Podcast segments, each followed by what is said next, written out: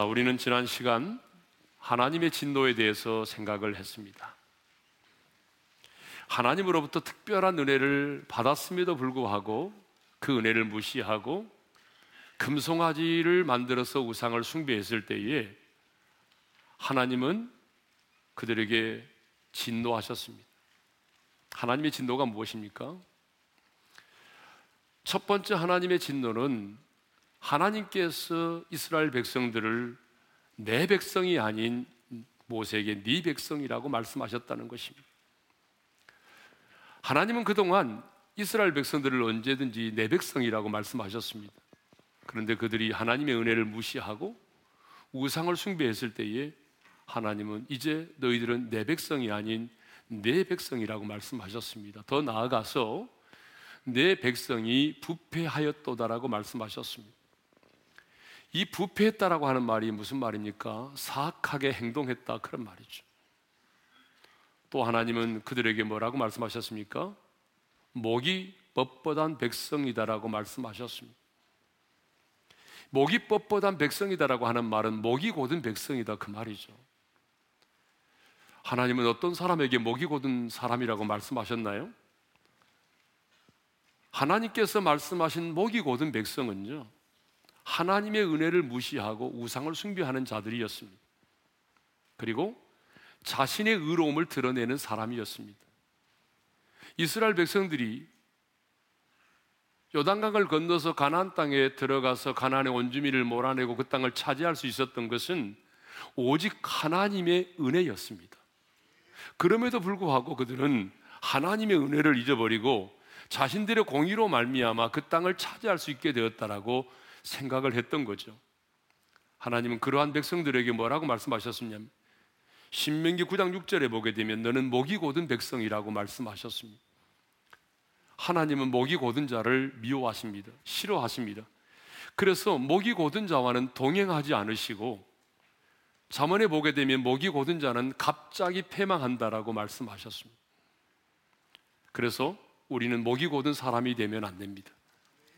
그런데 우리는 타락한 재성을 갖고 있기 때문에 내 자신도 모르게 탐욕의 지배를 받을 때가 있고 내 자신도 모르게 내 자신의 의로움을 드러내 보일 때가 많다는 것이죠.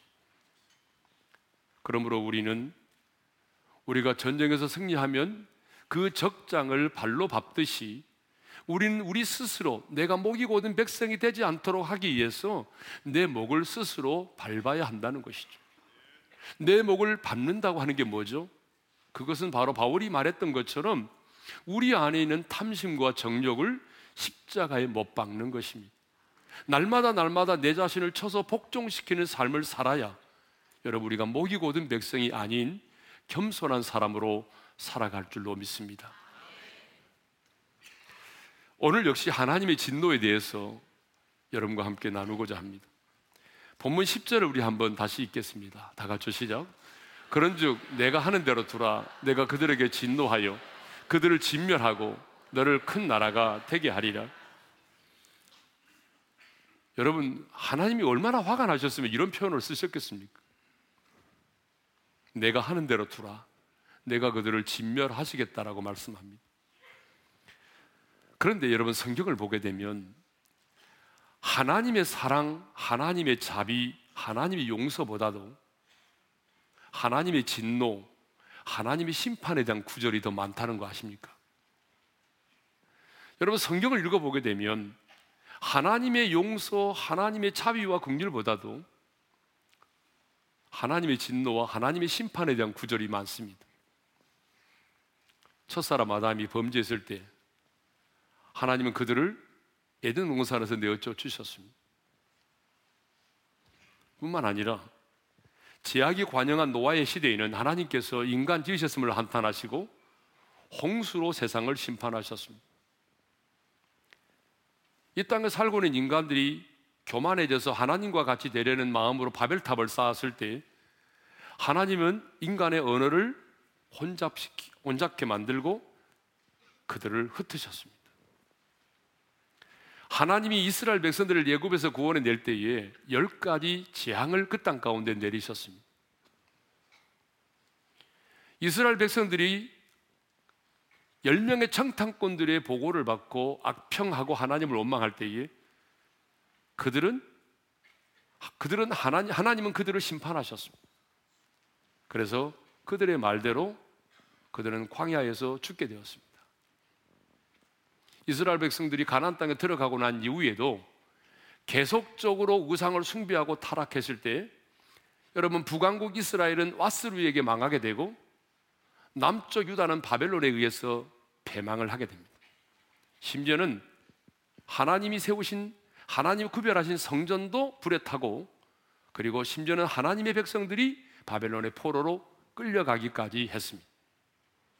이렇게 성경에는 하나님의 사랑과 하나님의 용서보다도 하나님의 진노가 더 많이 기록되어 있다는 것입니다.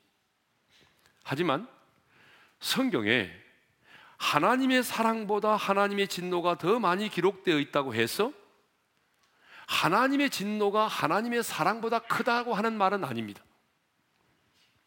하나님의 심판이 하나님의 사랑보다 더 중요하다는 말도 아닙니다. 분명한 것은 하나님의 사랑이 하나님의 진노보다 크다는 사실입니다. 아멘 안 하십니까? 하나님의 진노가 임하기를 원하십니까? 하나님의 진노가 성경에 그렇게 많이 기록되어 있지만 분명한 사실은 하나님의 사랑이 하나님의 진노보다 크다는 사실입니다. 하나님의 용서가 하나님의 심판보다 크다는 사실입니다. 그럼에도 불구하고 우리가 알아야 될 사실은 우리 하나님은 진노하시는 하나님이시라는 것입니다. 그래서 성경에 이렇게 하나님의 진노와 심판에 대한 구절들이 많은 것이죠. 그런데 우리는 하나님의 진노에 대해서 침묵을 하려고 합니다. 하나님의 사랑과 하나님의 자비와 하나님의 용서에 대해서는 묵상도 하고 가르치기도 하고 알려고도 하지만 하나님의 진노, 하나님의 심판에 대해서는 알려고도 하지 않습니다. 묵상도 하지 않습니다. 가르침을 받으려고도 하지 않습니다. 그 이유는 모든 사람들이 하나님의 진노, 하나님의 심판에 대한 메시지를 좋아하지 않고 별로 듣고 싶어 하지 않기 때문입니다. 그러나 분명히 알아야 될 사실은 하나님의 사랑이 하나님의 성품이듯이 하나님의 진노 역시 하나님의 성품이라는 사실입니다. 그러므로 하나님의 사랑과 하나님의 자비와 하나님의 용서가 강조되듯이 교회에서는 하나님의 진노도 하나님의 심판도 더불어 가르쳐지고 더불어 설교돼야 된다는 것이죠. 그런데 현대 교회는 하나님의 진노와 하나님의 심판에 대해서는 침묵하려고 합니다. 그래서 신학자 제임스 패커 교수가 현대 교회를 지적하면서 이렇게 말했습니다. 우리 한번 읽겠습니다. 시작. 오늘날 현대 교회의 부족함 중에 하나는 하나님의 진노에 대한 침묵이다. 하나님의 진노에 대한 침묵이라는 것입니다. 그렇습니다. 하나님의 진노에 대해서는 가급적이면 말하려고 하지 않습니다. 침묵하려고 합니다. 하지만 주님이 피 흘려 값주고 세우신 주님의 교회라면 하나님의 진노를 가르쳐야 합니다. 하나님의 심판에 대해서도 설교를 해야 됩니다. 여러분, 왜 그런지 아십니까? 그 이유는 하나님의 진노를 알고 하나님의 심판을 알아야만이 하나님의 은혜를 알기 때문에 그렇습니다. 그래서 사도 바울은 복음을 말하기 전에 먼저 죄를 향한 하나님의 진노와 심판을 말했던 것입니다. 여러분 로마서도 보게 되면 뭐가 먼저 나옵니까? 하나님의 사랑보다도 하나님의 심판이 먼저 언급되고 죄로 인한 탄식이 먼저 나오지 않습니까? 그래서 로마서 7장에 죄로 인한 탄식이 나오고 그리고 하나님의 사랑이 로마서 8장에 나오지 않습니까? 왜냐하면 하나님의 진노를 내가 알고 하나님의 심판을 알아야 구원을 간절히 갈망한다 그 말이죠. 죄를 향한 하나님의 진노와 심판을 알아야 내가 복음을 받아들일 수가 있고 값없이 베풀어 주시는 그 구원의 은혜에 감격할 수 있다 그 말입니다. 여러분 구원이 뭡니까? 하나님의 진노, 하나님의 심판으로부터 자유함을 넣는 것이 그것이 바로 구원 아닙니까? 그렇다면 하나님의 진노와 하나님의 심판을 모른다면 어찌 그 사람이 구원을 받을 수 있겠습니까? 그러므로 더 이상 교회는 하나님의 진노와 하나님의 심판에 대해서 침묵해서는 안 됩니다. 그런데 많은 사람들이 하나님의 진노를 말하고 하나님의 심판을 이야기하면 이렇게 반문을 많이 합니다. 여러분 인터넷 들어가 보면 이런 글들이 도배돼 있어요. 하나님의 하나님의 사랑의 하나님이시라면서 사랑의 하나님이신 그분이 어찌 자신을 믿지 않는다고 우상을 숭배한다고 자기 형상대로 진 인간을 하나님이 진노하시고 하나님이 심판하실 수 있단 말인가? 어떻게 하나님이 자신을 믿지 않고 우상을 숭배한다고 그래서 그 사람을 지옥에 멸할 수 있단 말인가? 나는 그런 하나님 믿지 않는다라고 말하죠. 여러분 그런 얘기는 많이 들어보셨을 겁니다. 그런 글들은 인터넷 들어가면 도배되어 있습니다. 근데 여러분 그렇게 말하는 사람은 두 가지를 몰라서 그렇습니다. 두 가지를 몰라서 그래요. 첫 번째가 뭔지 아세요? 하나님의 성품을 모르기 때문에 그렇습니다. 우리 하나님은 사랑의 하나님이십니다. 믿으시면 아멘 합시다. 우리 하나님은 사랑의 하나님이십니다. 그러나 사랑의 하나님이실 뿐만 아니라 우리 하나님은 공의의 하나님이십니다. 공의의 하나님이시기 때문에 그분은 반드시 죄를 보시면 그 죄에 대해서 진노하셔야 되고 그리고 반드시 그 죄값을 물으셔야 되고 그 죄에 대해서 심판을 하셔야만 하는 것입니다. 여러분 거룩하시고 공의로우신 하나님이 그 죄를 보시고도 침묵하신다고 한다면 그분은 의로우신 분이 아니죠. 그러니까 우리 하나님은 공의로우신 분이기 때문에 반드시 그 죄에 대해서는 진노하실 수밖에 없는 것이고 반드시 그 죄에 대해서는 심판하실 수밖에 없는 것입니다. 하나님의 성품입니다. 두 번째는 언약을 모르기 때문에 그렇습니다. 하나님과 맺은 언약을 모르기 때문에 그렇습니다. 우리가 하나님의 진노, 하나님의 심판을 온전히 이해하려면요. 이 언약의 관점에서 많이 이해가 될 수 있습니다. 그러니까 하나님과 우리가 맺은 언약을 통해서만이 하나님의 진노와 하나님의 심판을 온전히 이해할 수 있다 그 말입니다. 여러분 성경을 보게 되면 끊임없이 하나님은 우리 인간들과 언약, 계약을 맺으셨습니다. 그래서 성경을 우리가 언약의 책이라고 말합니다. 하나님께서 가장 먼저 언약을 맺은 게 뭐죠? 첫사람 아담과 맺은 언약입니다. 이것은 너무나 중요해요. 하나님이 아담과 언약을 맺었습니다. 계약을 맺었습니다. 하나님께서는요, 아담에게 모든 것을 정복하고 지배하고 다스릴 수 있는 그런 권세를 주셨습니다. 권세만 주신 것이 아니라 선악과 언약을 맺으셨어요. 그래서 네가 모든 것을 다스릴 수가 있고 모든 것을 먹을 수가 있지만 딱 하나 에덴 동산 중앙에 있는 선악을 알게 하는 나무의 실과는 먹지 말라. 먹으면 어떻게 된다고 그랬어요? 반드시 죽으리라고 말씀하셨어요. 이게 언약입니다. 반드시 죽으리라. 그런데 아담과 하와는 그 언약을 파기했습니다. 하나님과 맺은 약속을 어겼습니다. 그래서 그가 그 선악과를 먹었습니다. 그래서 심판을 받았습니다. 그런데 여러분 한번 묻겠습니다. 아담과 하와가 여러분 선악과를 따먹었기 때문에 심판을 받은 것입니까? 여러분 그렇지 않습니다. 아담과 하와가 선악과를 따먹었기 때문에 심판을 받은 게 아닙니다. 그건 표면적인 것이고요. 하나님이 그를 심판하실 수밖에 없었던 이유는 그가 하나님과 맺은 언약을 깨뜨리고 선악과를 먹었다는 것입니다. 선악과를 먹었느냐 먹었지 않았느냐가 중요한 게 아니라 그가 하나님과 맺은 언약을 깨뜨렸다는 것이죠. 그래서 그가 언약을 깨뜨렸기 때문에 그 심판이 임한 것입니다. 그런데 성경은 이렇게 말하죠. 로마서 5장 12절에 이런 말씀이 있습니다. 읽겠습니다. 시작. 한 사람으로 말미암아 죄가 세상에 들어오고 죄로 말미암아 사망이 들어왔다. 여기서 한 사람은 누구죠? 언약을 맺었던 첫사람 아담을 말합니다. 여러분, 왜 아담이라고 하는 한 사람이 언약을 파기하고 죄를 지었는데 왜 오늘 이 시대에 아담의 후손으로 태어난 우리가 죄인이 되어야 되고 우리가 죽어야 합니까?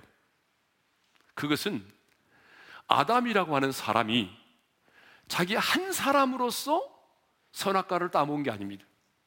아담은 장차 이 세상에 태어날 모든 인류를 대신해서 모든 인류를 대표하는 언약의 머리로서 하나님과 언약을 맺었습니다.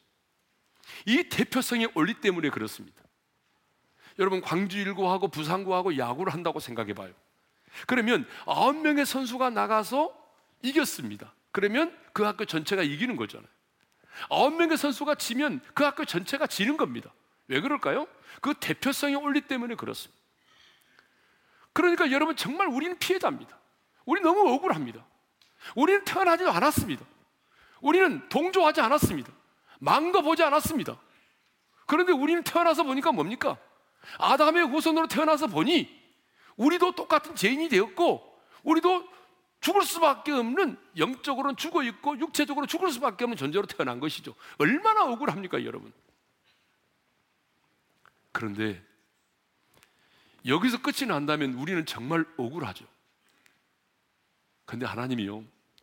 예수 그리스도를 둘째 아담으로 보내주셨습니다. 예수님이 둘째 아담으로 이 땅에 오셔서 그분이 십자가에서 피 흘려 죽으시고 그 피로 말미암아 새 언약을 맺으셨습니다.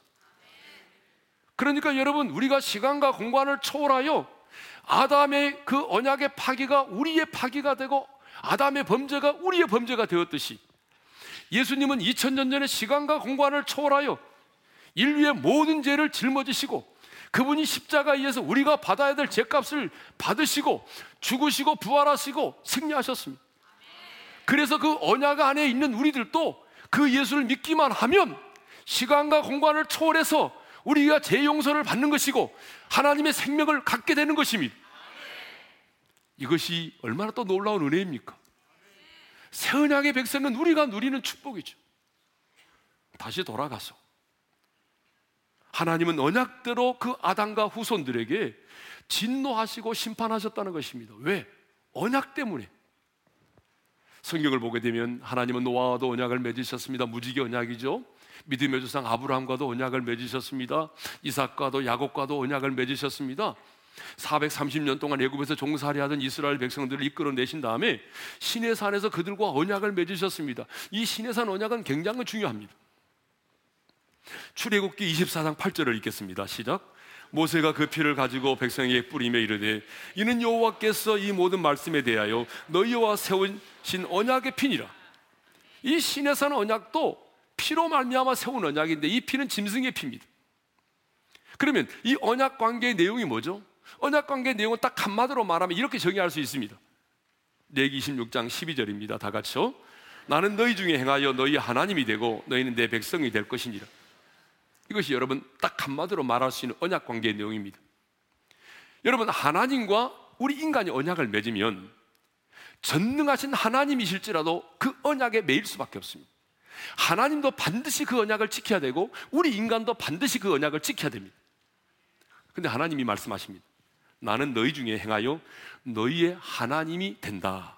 이것은 하나님으로서 하나님이 지켜야 될 언약의 내용입니다. 그러면 하나님이 하나님으로서 지켜야 될 언약의 내용이 뭐죠?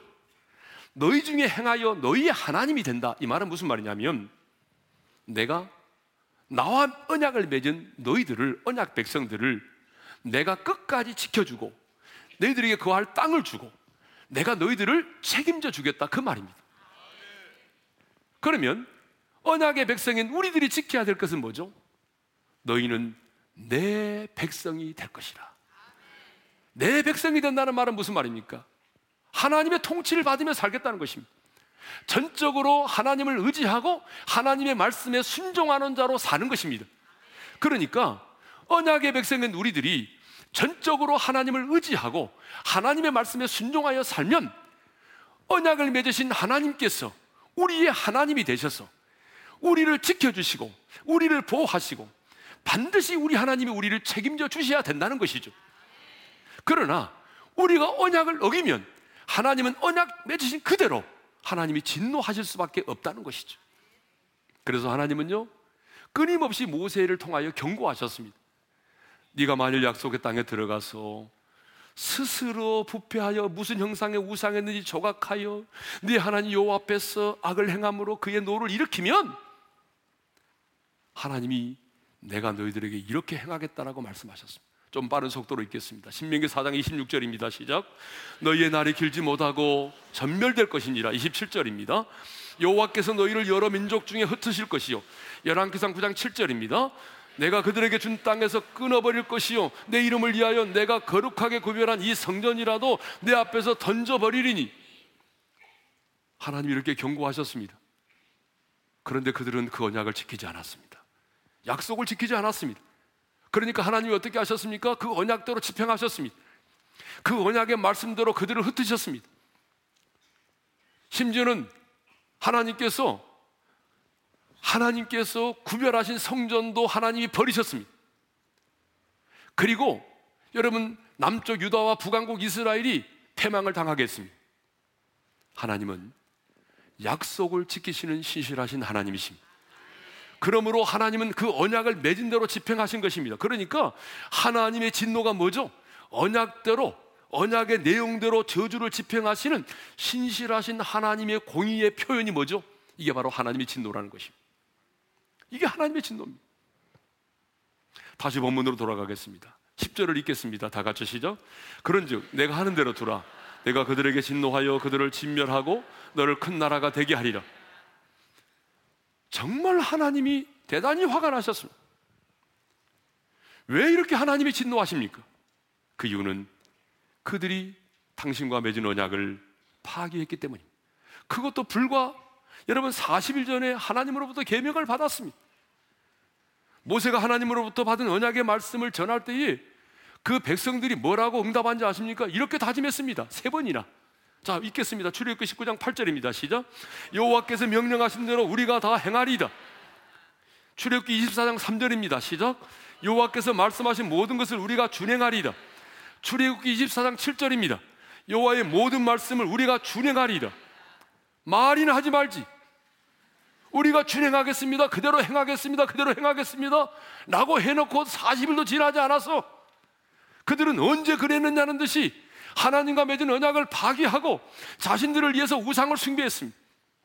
그러다 하나님이 모세에게 말합니다. 내가 하는 대로 두라. 내가 그들에게 진노하여 그들을 진멸하겠다. 내가 하는 대로 두라고 하는 말은 허락을 구하는 표현이 아닙니다. 언약의 중보자였던 모세에게 내가 언약에 그 기록된 대로 저주를 집행할 테니까 너 말리지 말라 그 말입니다. 내가 언약한 대로 내가 그 저주를 집행할 테니까 너 말리지 마. 그렇게 말씀하신 것입니다. 하나님은요, 언약을 지키시는 신실하신 하나님이십니다. 그러므로 언약을 지키면 하나님은 하나님이 우리 하나님이 되셔서 우리를 지키시고 우리를 보호하시고 우리를 인도하셔야만 합니다. 그렇지만 우리가 하나님을 의지하지 아니하고 순종하지 아니하고 그 언약을 지키지 아니하면 하나님은 말씀하신 것처럼 흩으시고 그들을 진멸하십니다. 심지어는 성전이라도 하나님 버리십니다. 출애굽기 32장도 보게 되면 모세의 중보 기도로 인해서 이스라엘 백성들이 전체는 진멸을 당하지 않았지만 주도적으로 우상을 숭배했던 사람들 3천 명 가량이 죽임을 당하지 않습니까? 왜 죽어야만 했습니까? 죄값은 사망이기 때문입니다. 왜 죽어야만 했습니까? 그들이 언약을 어겼기 때문입니다. 언약을 어겼기 때문에 하나님은 그 언약대로 집행하시는 것입니다. 이렇게 하나님의 진노는 언약대로 집행하시는 하나님의 공의의 표현이라는 사실이죠. 자, 모세는 하나님께서 자기 백성들을 진멸하시겠다고 했을 때에 가장 먼저 뭘 했냐면 중보 기도를 드렸습니다. 이 모세 중보 기도는 우리가 다음 주에 나누도록 하겠습니다. 하나님은 모세의 중보 기도를 받으시고 백성들 전체를 진멸하시겠다고 하셨는데 이제 그 화를 내리지 않았습니다. 하지만 모세는 분노했습니다.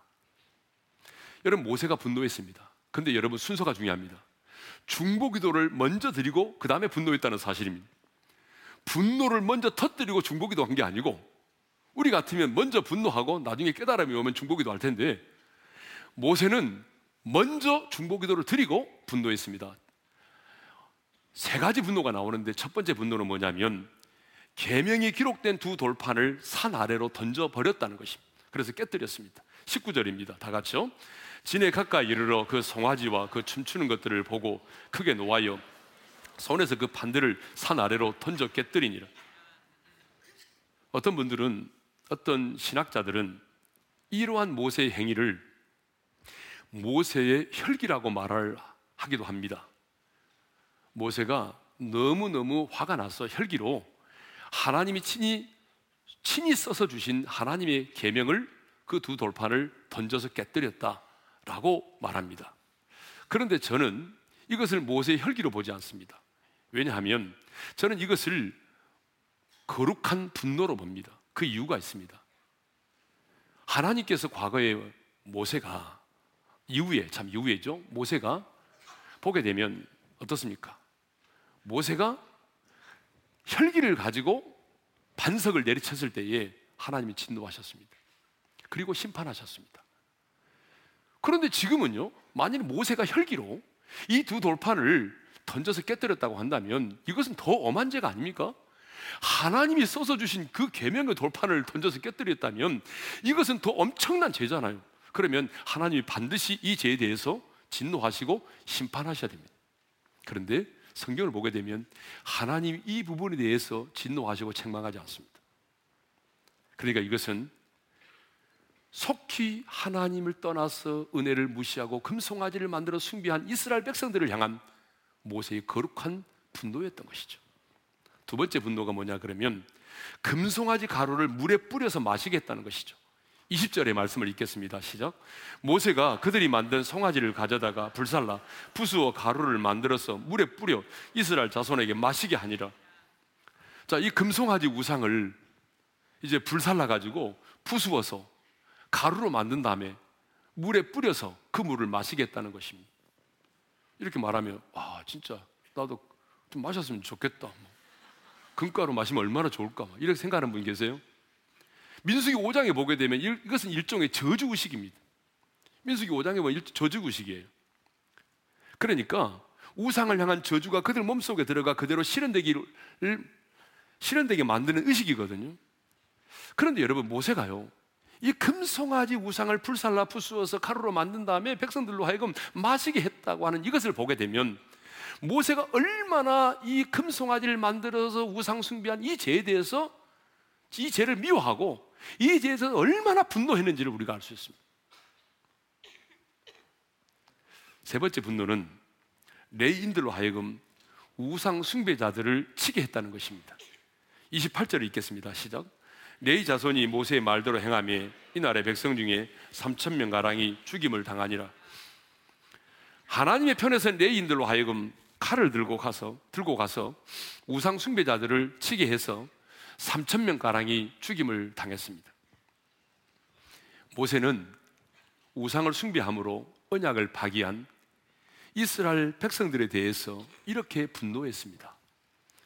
하나님의 이름을 욕되게 하고 하나님의 영광을 가리운 그 죄에 대하여 모세는 분노했습니다. 그런데 이 모세의 분노가 하나님의 분노를 누그러뜨렸고 이 모세의 분노가 이스라엘 백성들을 살렸다는 사실입니다. 이것을 보게 되면 모든 분노가 다 나쁜 것은 아닙니다. 우리에게는 거룩한 분노가 필요합니다. 물론 이 말을 오해하면 안 됩니다. 이 말은 복수하라는 말이 아닙니다. 구약 시대의 비누하스가 그 음행하는 자를 보고 분노하여 쫓아 들어가서 그 남자를 창으로 찔러서 죽였던 것처럼 범죄한 자들을 응징하라는 말도 아닙니다. 예수님의 십자가의 피로 말미암아 새 언약의 백성인 우리는 스스로 죄를 응징하고 그리고 그 죄를 보복하고 죄를 지은 자를 죽여야 될 이유가 없습니다. 여러분 무슨 말인지 아시겠습니까? 우리가 구약 시대를 살고 있다면 충분히 그럴 수 있습니다. 그러나 새 언약의 백성인 우리는 우리 스스로 죄를 보복하고 죄에 대해서 응징하고 그렇게 할 필요가 없다는 얘기죠. 왜요? 하나님의 아들 예수님이 2000년 십자가 상에서 그 모든 죄값을 완벽하게 치르셨기 때문입니다. 그러니까 여러분이 여러분의 가족 중에 누군가가 죄를 지었는데 여러분이 그 죄에 대해서 응징한다고 그래서 그 죄값이 치러지는 게 아니잖아요. 여러분의 복수와 응징으로 죄 문제가 해결되는 게 아니잖아요. 그러니까 여러분 우리는 그 죄에 대해서 응징하고 복수하고 그렇게 할 필요가 없다는 것입니다. 하지만 우리는 하나님의 자녀로서 죄로 인하여 하나님의 영광이 가려지고 하나님의 명예가 손상될 때에 우리는 거룩한 분노를 가져야 됩니다. 왜 아멘을 안 하십니까? 세상의 정치 권력자들에 의해서 하나님의 나라가 침해를 당하고 창조의 질서가 깨뜨림을 당할 때 우리는 거룩한 분노를 가져야 합니다. 뭐 예를 들자면 여러분 동성애를 옹호하는 그런 법안을 법안이, 법안이 만들어져서 동성애를 미화하고 그리고 동성애는 죄라고 말하는 사람들을 비판하고 그 사람들에게 어떤 불이익을 당하게 만든다고 한다면 여러분 우리는 거룩한 분노를 표해야 되는 것입니다. 왜냐하면 이것은 하나님의 나라를 침해하는 것이고 하나님이 세우신 가정이라고 하는 창조의 질서를 깨뜨리는 것이기 때문에 그렇습니다. 돈과 권력을 가진 자들에 의해서 힘없고 가난하고 소외된 자들이 무시를 당하고 인권이 유린당함으로써 하나님의 공의가 무너질 때 하나님의 사람의 누리는 거룩한 분노를 가져야 한다는 것이죠. 우리 예수님도 예루살렘의 성전이 장사치들의 소굴로 바뀌었을 때 분노하셨습니다. 노끈으로 채찍을 만드사 양이나 소를 다 성전에서 내쫓으시고 여러분 돈 바꾸는 사람들의 돈을 쏟으시고 그리고 그 상을 엎으시고 내 집은 만민의 기도하는 집인데 너희가 강도의 소굴로 만들었도다라고 책망하셨습니다. 분노하셨습니다. 다윗은요 어린 소년이었지만 골리앗이 여호와 망군의 여호와의 하나님의 이름을 모욕할 때 다윗은요 그 거룩한 분노를 가졌습니다.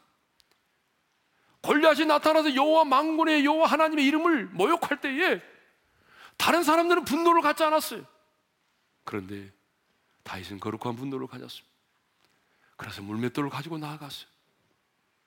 바울 역시 아덴에 갔을 때에 원성 그 아테네에 이름도 알 수 없는 수많은 우상들로 가득 차 있을 때에 그 우상들을 바라보면서 바울이 격분했다라고 말하고 있습니다. 사도행전 17장 16절입니다. 다 같이요. 바울이 아덴에서 그들을 기다리다가 그 성에 우상이 가득한 것을 보고 마음에 격분하여 그런데 여러분 여러분들은 그런 우상들을 보고 마음에 격분한 적이 있습니까? 아니 여러분은 여러분 안에 그 탐심이라고 하는 우상을 보고 내 안에 있는 탐심이라는 우상의 실체를 보고 여러분 거룩한 분노를 느낀 적이 있습니까? 하나님의 거룩하신 이름이 모욕을 당할 때 여러분 거룩한 분노를 느낀 적이 있습니까? 하나님께만 드려지는 그 찬송가를 개사를 해가지고 여호와 하나님의 이름을 망령 때 일컬을 때 여러분들은 그것을 들으면서 여러분 거룩한 분노를 느낀 적이 있습니까? 내 가정을 무너뜨리고 내 자녀를 농락하는 어둠의 권세를 보면서 여러분 거룩한 분노를 느낀 적이 있습니까? 우리에게는 거룩한 분노가 필요합니다. 그런데 사람들은요, 나의 욕구로 인한 분노를 거룩한 분노로 착각할 때가 있습니다. 나의 욕구로 인한 분노인데 그것을 거룩한 분노로 이장할 때가 있습니다. 많은 경우에 우리는 누군가가 나를 공격하거나 내가 원하는 것을 하지 못하고 내가 원하는 것을 얻지 못할 때 분노합니다. 그러나 여러분, 이 분노는 내 인격을 파괴하고 내 영혼을 병들게 하고 우리가 사는 세상을 파괴시키고 사탄으로 하여금 틈을 타게 만드는 것입니다.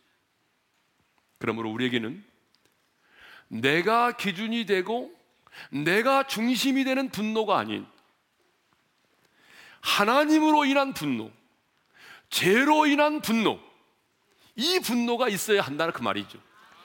왜냐하면 이 거룩한 분노가 있어야 영적 전쟁을 치열하게 치를 수가 있는 것입니다. 여러분, 우리 안에 이 거룩한 분노가 없는데 어떻게 영적 전쟁을 치릅니까? 우리 안에 이 거룩한 분노가 있어야 의로우신 하나님을 내가 닮아갈 수 있는 것입니다. 저는 우리 어린애 성도들 마음속에 이 모세가 가졌던 거룩한 분노, 다윗이 가졌던 이 거룩한 분노, 바울이 가졌던 이 거룩한 분노가 우리 안에 있기를 바랍니다. 주신 말씀 마음에 새기면서 아버지 당신의 마음이 있는 곳에 찬양하겠습니다. 당신의 마음이 있는 곳에 나의 마음이 있기를 원해요.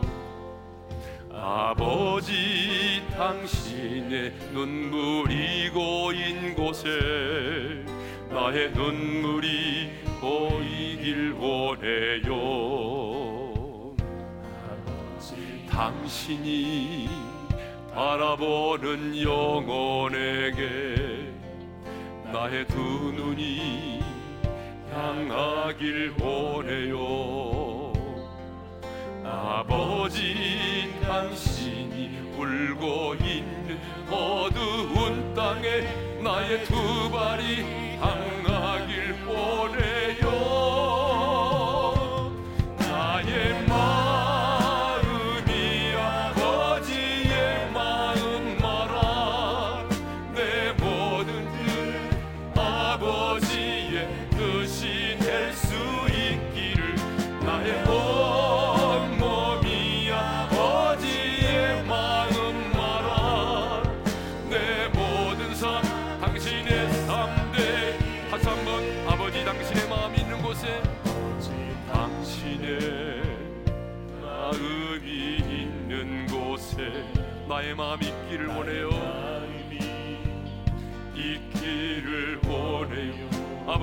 당신의 눈물이 고인 곳에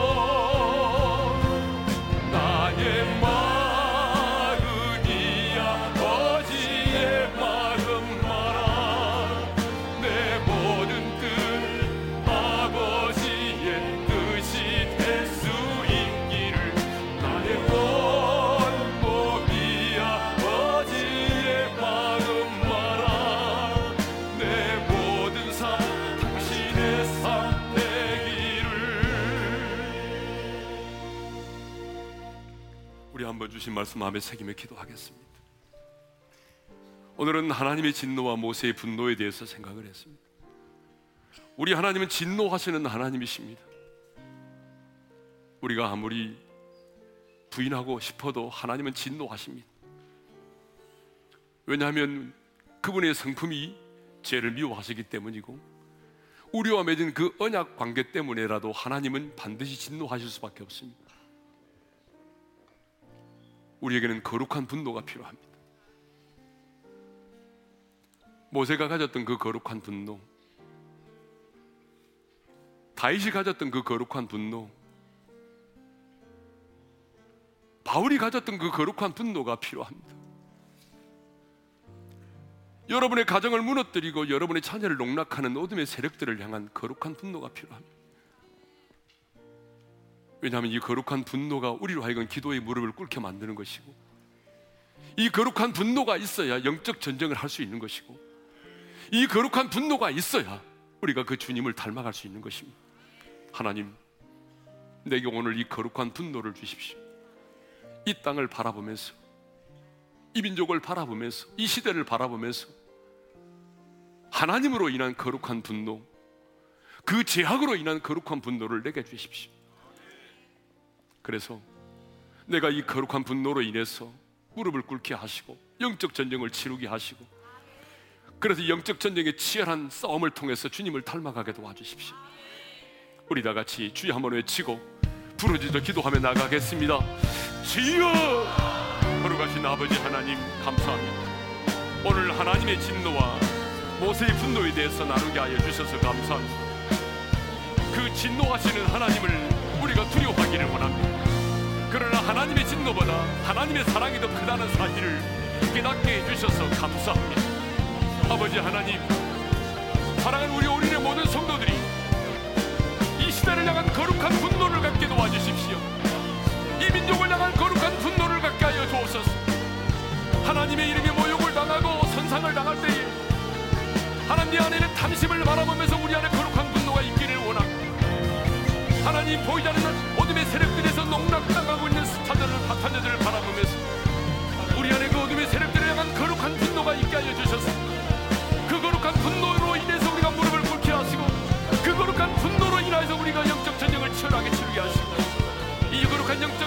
통해서 우리가 주님을 닮아갈 수 있도록 도와주시기를 간절히 바라옵고 원합니다.